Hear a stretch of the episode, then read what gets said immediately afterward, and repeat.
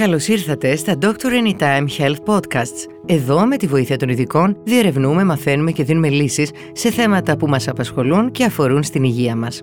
Είμαι η δημοσιογράφος Ελευθερία Γεωργάκιανα και σήμερα θα μιλήσουμε για την υπέρταση, μια πάθηση που αντιμετωπίζει σημαντικό ποσοστό του πλανήτη.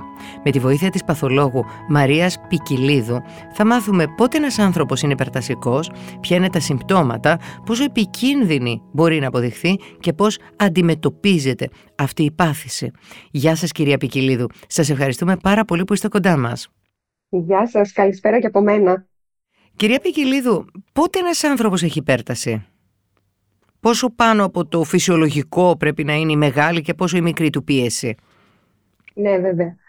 Λοιπόν, κοιτάξτε, είναι διαφορετικό το όριο όταν κάποιος μετράει στο σπίτι του, που έχει την άνεσή του, είναι χαλαρός, και είναι διαφορετικό το όριο όταν έρχεται εδώ στο ιατρείο και του μετράμε εμείς την πίεση ε, και έχει, ας το πω και σε έναν βαθμό, το φαινόμενο της λευκής μπλούζας. Οπότε έχουν οριστεί διαφορετικές τιμές για το σπίτι και το ιατρείο. Συγγνώμη, ο, συγγνώμη είπατε κάτι καταπληκτικό. Ε, το φαινόμενο της λευκής μπλούζας. Ε, μπορεί κάποιοι από τους ακροατές να μην το ξέρουν. Προφανώς είναι ο φόβος του γιατρου Έτσι δεν είναι; Ναι. Ναι, ναι, ναι. Είναι ο, ο φόβος του ξένου περιβάλλοντος, είναι ο φόβος του γιατρού, ο φόβος μιας διάγνωσης. Όλα αυτά μπορεί, μπορεί να δημιουργήσουν μια νευρολογική, ας το πω, απάντηση, μια απάντηση του νευρικού συστήματος του ανθρώπου να αυξήσει την πίεσή του μόνο για εκείνη τη στιγμή, στη συνέχεια να βγει στο πεζοδρόμιο, να κάνει την πόρτα του, να και πάει και να είναι καλά. Ναι. Οπότε ποιες είναι οι τιμές για το σπίτι και ποιες οι τιμές για το ιατρείο. Λοιπόν, οι τιμές για το σπίτι είναι 135 η συστολική πίεση, η μεγάλη που λέμε, και 85 η μικρή. Άρα αυτό στη γλώσσα μας, επειδή εμείς έτσι όπως μετράμε τα πιεσόμετρα, ξέρουμε το 8 και το 13, μικρό 8, 13... 13,5, 8,5. Οκ, εντάξει. Ε, και ναι. για το ιατρείο; Θα είναι κάτι παραπάνω, ε; 5 χιλιοστά παραπάνω. 14 και 9. Πολύ ωραία. Πότε ένας άνθρωπος, ε, κυρία Πικυλίδου, λέμε ότι είναι υπερτασικός; Υποθέτουμε, όχι με την πρώτη φορά που θα μετρηθεί με ε, ψηλή ε, πίεση. Ναι. Ποια συνθήκη δηλαδή θα πρέπει να ισχύει για να τον εντάξουμε ε, σε αυτή την κατηγορία; Ναι, βέβαια. Ε, όπως είπαμε και πριν, διάφοροι παράγοντες μπορεί να αυξήσουν την πίεση στο ιατρείο, όπως όμως και να τη ρίξουν στο ιατρείο. Έχουμε άτομα που έχουν πολύ στρεσογόνες δουλειές και έρχονται στο ιατρείο και χαλαρώνουν και έχουν χαμηλή πίεση ιατρίου. Πρέπει και αυτούς να τους λαμβάνουμε υπόψη. Για να, για να θεωρήσουμε ότι ένα άτομο είναι υπερτασικό, θα πρέπει να έχει μία μέτρηση εκτός ιατρίου. Ένα τρόπο μέτρησης εκτός ιατρίου. Αυτός είναι είτε καταγραφές στο σπίτι 7 ημέρες, με τον τρόπο... Συνεχόμενες 7 ημέρες, ε; ε; Ναι, καθημερινά για 7 μέρες ε, είτε να του τοποθετήσει ο παθολόγος ή ο υπερτασιολόγος ή ο καρδιολόγος 24 ώρη καταγραφή πίεσης. Να, κάνω, να βάλω ένα αστερίσκο εδώ, να ευλογήσω λίγο και τα γένεια των υπερτασιολόγων που, ε, στην, οποία, στην κατηγορία που ανήκετε κι εσείς, βέβαια. Και να, και να πω ότι καθένας στο είδος του, αν κάποιος δυσκολεύεται να ρυθμίσει την πίεσή του, ας απευθυνθεί σε υπερτασιολόγο, κάτι παραπάνω ξέρει. Επίσης, ε, συνήθως τα άτομα που έχουν την εξειδίκευση έχουν και πιστοποιημένα μηχανήματα 24 ώρες καταγραφής. Οπότε και αυτό παίζει σημαντικό ρόλο, σωστό μηχάνημα, σωστή διάγνωση. Άρα, ε, ακόμη όμως βέβαια, και αν δεν έχει τη δυνατότητα είτε να, ε, ας το πω, επομιστεί ένα κόστος για να κάνει αυτή την περαιτέρω εξέταση, είτε βρίσκεται, ας το πω, σε ένα απομακρυσμένο μέρος, σε ένα χωριό. Δεν υπάρχει ούτε υπερτασιολόγος ούτε μηχάνημα ε, η 7ήμερη καταγραφή με ένα καλό πιστοποιημένο πιεσόμετρο σπιτιού, αυτόματο, είναι, θεωρείται ότι είναι το ίδιο καλή με την 24ωρη καταγραφή.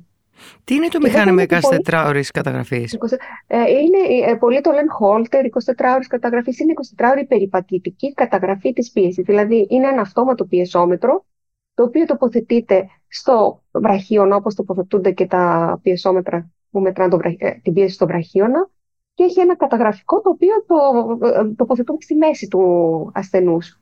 Mm. Ε, αυτόματα το πιεσόμετρο αυτό κάνει κάθε 20 λεπτά μέτρηση πίεσης μόνο του, δεν ε, έχει σχέση με τον εξεταζόμενο Ε, Δεν και χρειάζεται μετά να την του άλλη δώσει μέρα- εντολή, δηλαδή. Ναι, Το έχετε όχι, ρυθμίσει όχι. εσείς.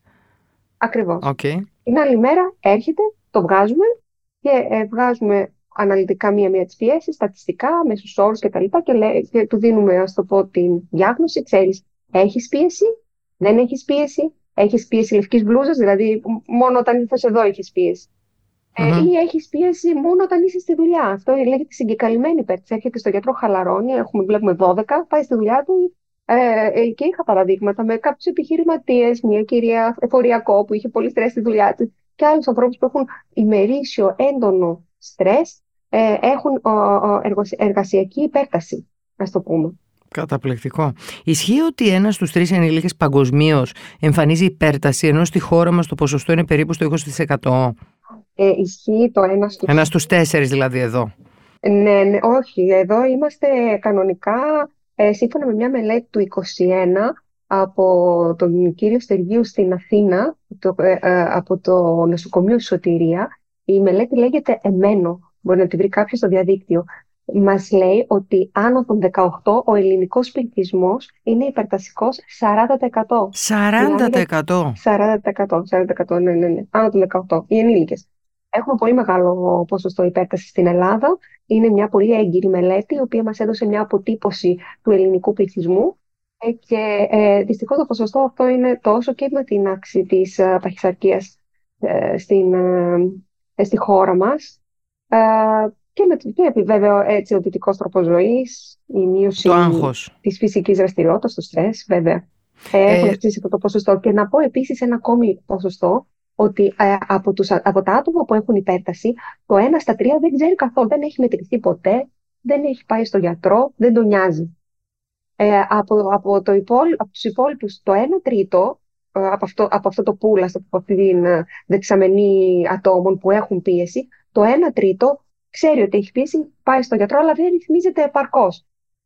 Αυτό έχει να κάνει και με τον γιατρό και με τον ασθενή. Και Κυρία το 1 Πικιλίδου. τρίτο τελικά είναι αυτό που ρυθμίζεται. Κυρία Πικελιδού, δεν έχει προειδοποιητικά συμπτώματα υπέρταση; Γιατί είπατε ότι κάποιοι, Δεν έχει, όχι. Είναι, μιλάμε, κάποιοι δεν το μιλάμε για καταλαβαίνουν σι- καν. για σιω- Σιωπηλό δολοφόνο. Γι' αυτό λέγεται σιωπηλό δολοφόνο. Άρα πώς την καταλαβαίνει κανείς, δηλαδή πώς θα, πώς θα έρθει κάποιος σε Ε, εσάς; Ναι, η πίεση που έχει Προληπτικά. συμπτώματα, Ναι, ναι. η πίεση που έχει συμπτώματα είναι η πίεση που είναι πα- άνω των 18, 20 κτλ.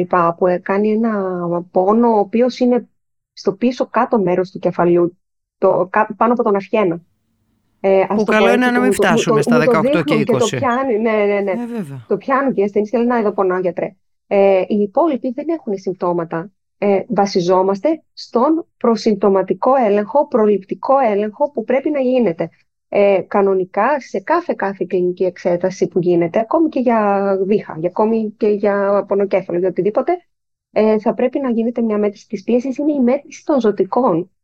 Έτσι λέγεται. Είναι μέσα στα ζωτικά. Πίεση, σφύξεις και ο κορεσμός του οξυγόνου. Πάντα θα πρέπει να γίνεται. Και έτσι ε, τσιμπάμε, ας το πούμε, τα άτομα αυτά που είναι υπερτασικά.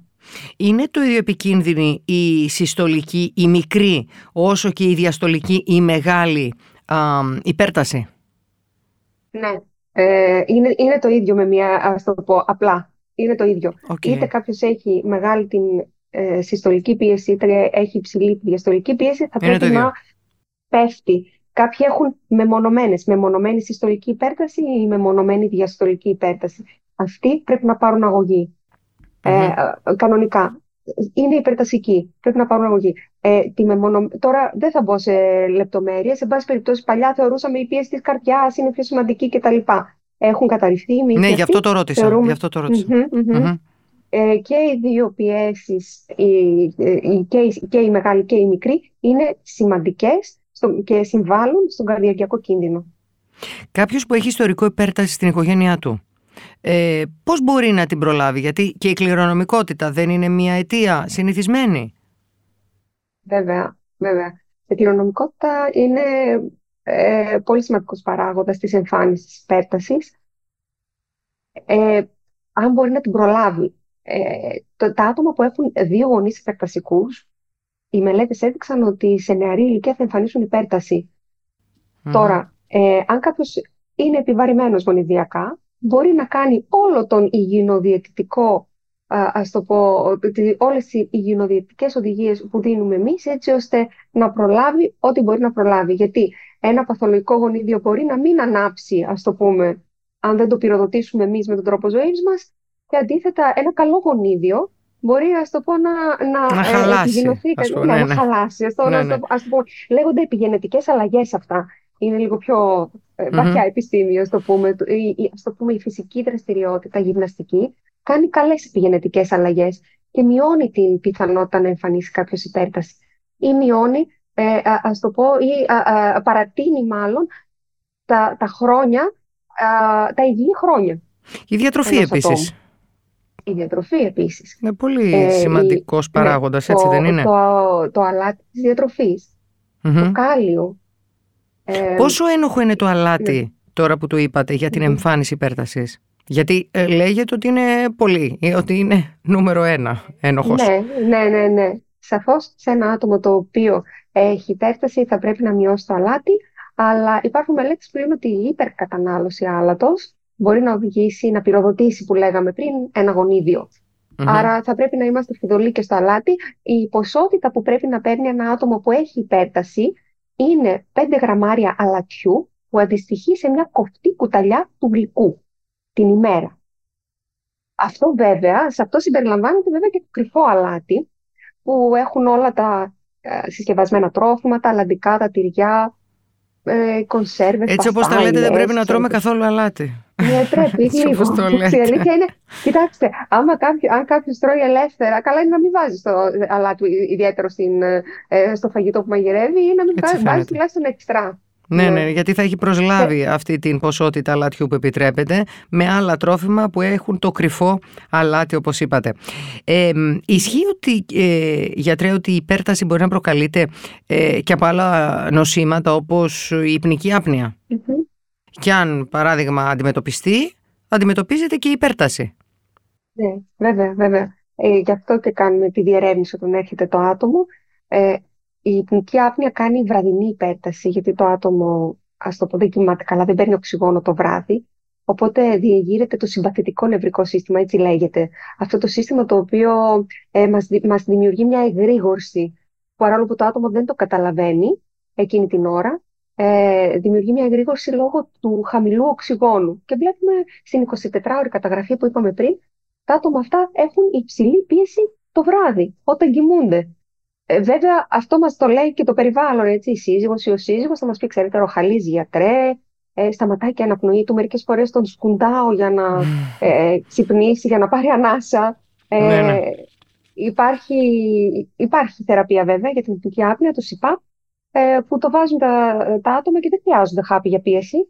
Είναι μόνο η θεραπεία για την εθνική άπνοια. Όπως και ένα παχύθαρκο άτομο όταν αδυνατήσει, έτσι. Και αυτό είναι ένας ε, δευτερογενής ε, παράγοντας. Ένας... Άλλες μορφές ναι, ναι. Ναι, υπέρτασης, που είναι δευτεροπαθείς υπέρτασης, υπερτάσεις που εμφανίζονται συνήθως σε νεαρότερες ηλικίες. Από ποια ηλικία μπορεί να ξεκινήσει η υπέρταση; Η υπέρταση μπορεί να ξεκινήσει από πολύ μικρή ηλικία. Έχουμε και παιδιά και στο ΑΧΕΠΑ που συνεργάζομαι στο, στο Πώς γίνεται αυτό; υπέρταση. Κληρονομικότητα.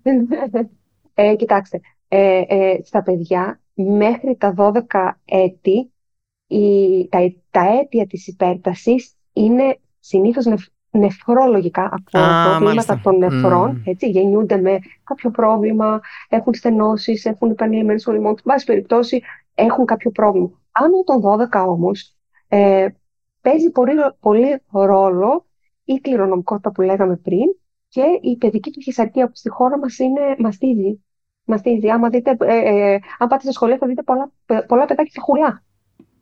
Ναι. Ένας υπερταστικός άνθρωπος από τι κινδυνεύει; Κυρίως ε, τα, τα, τα, άτομα που έχουν υπέρταση κινδυνεύουν από βλάβες των αγγείων, δηλαδή από καρδιαγγειακά. Ε, καρδιαγγειακά είναι το έμφραγμα, το εγκεφαλικό, είναι η καρδιακή ανεπάρκεια, αλλά ε, βέβαια μπορεί να χαλάσουν και τα νεφρά από υψηλή υπέρταση. Μπορεί κάποιος να κάνει κολπική μαρμαρική που είναι μια αριθμία. Μπορεί να κάνει αισθητική δυσλειτουργία. Έχει πολλές επιπλοκές, οι οποίες σε κάποιες περιπτώσεις, επειδή δεν δίνει συμπτώματα η πίεση, ακόμη και στα υψηλά νούμερα, μπορεί ένα άτομο που δεν έχει μετρήσει ποτέ να έρθει με μια επιπλοκή. Να έρθει με ένα ημορραγικό εγκεφαλικό. Να έρθει μια, μια καρδιακή ανεπάρκεια, νεφρική ανεπάρκεια. Δηλαδή εμφανίζεται απευθείας η επιπλοκή. Υπάρχει, Γι' αυτό λέμε πρόληψη, πρόληψη, πρόληψη. Ναι. Υπάρχει θεραπεία; Ή μόνο φάρμακα, αντιμετωπίζεται οριστικά; Ή κάποιος θα πρέπει να μάθει να ζει με υπέρταση; Ναι, αυτό είναι, είναι καλή ερώτηση. Κάποιες μορφές δευτεροπαθούς υπέρτασης, όπως είπαμε, κάποιος έχει ένα πρόβλημα στα νεφρά, ας πω, μια στένωση μιας αρτηρίας στα νεφρά, εκείνο αντιμετωπίζεται. Το, το μεγάλο όμως ποσοστό των υπερτασικών ε, θα πάρει το φαρμακάκι το πρωί και θα κάνει τη ζωή του κανονικά σαν να μην είναι υπερτασικό. Δηλαδή, είναι θέμα σωστής και σωστού τρόπου ζωής, να έχει την πίεσή του σε φυσιολογικά όρια και να ζει σαν ένα άτομο που δεν έχει πίεση. Απλά θα παίρνει το φάρμακο. Μπορείτε να μας δώσετε... Ναι, ναι. Υπάρχουν και κάποιες νέες δυνατότητες ε, που έχουμε, οι οποίες εδώ και, και αρκετά χρόνια είναι σε πειραματικό στάδιο μέχρι να βρεθεί το, το σωστό σημείο. Είναι, είναι επεμβατικές μέθοδοι απονεύρωσης νεφρικών αρτηριών ε, οι οποίες ε, θα βρουν κάποια, κάποια στιγμή στην, στο μέλλον εφαρμογή.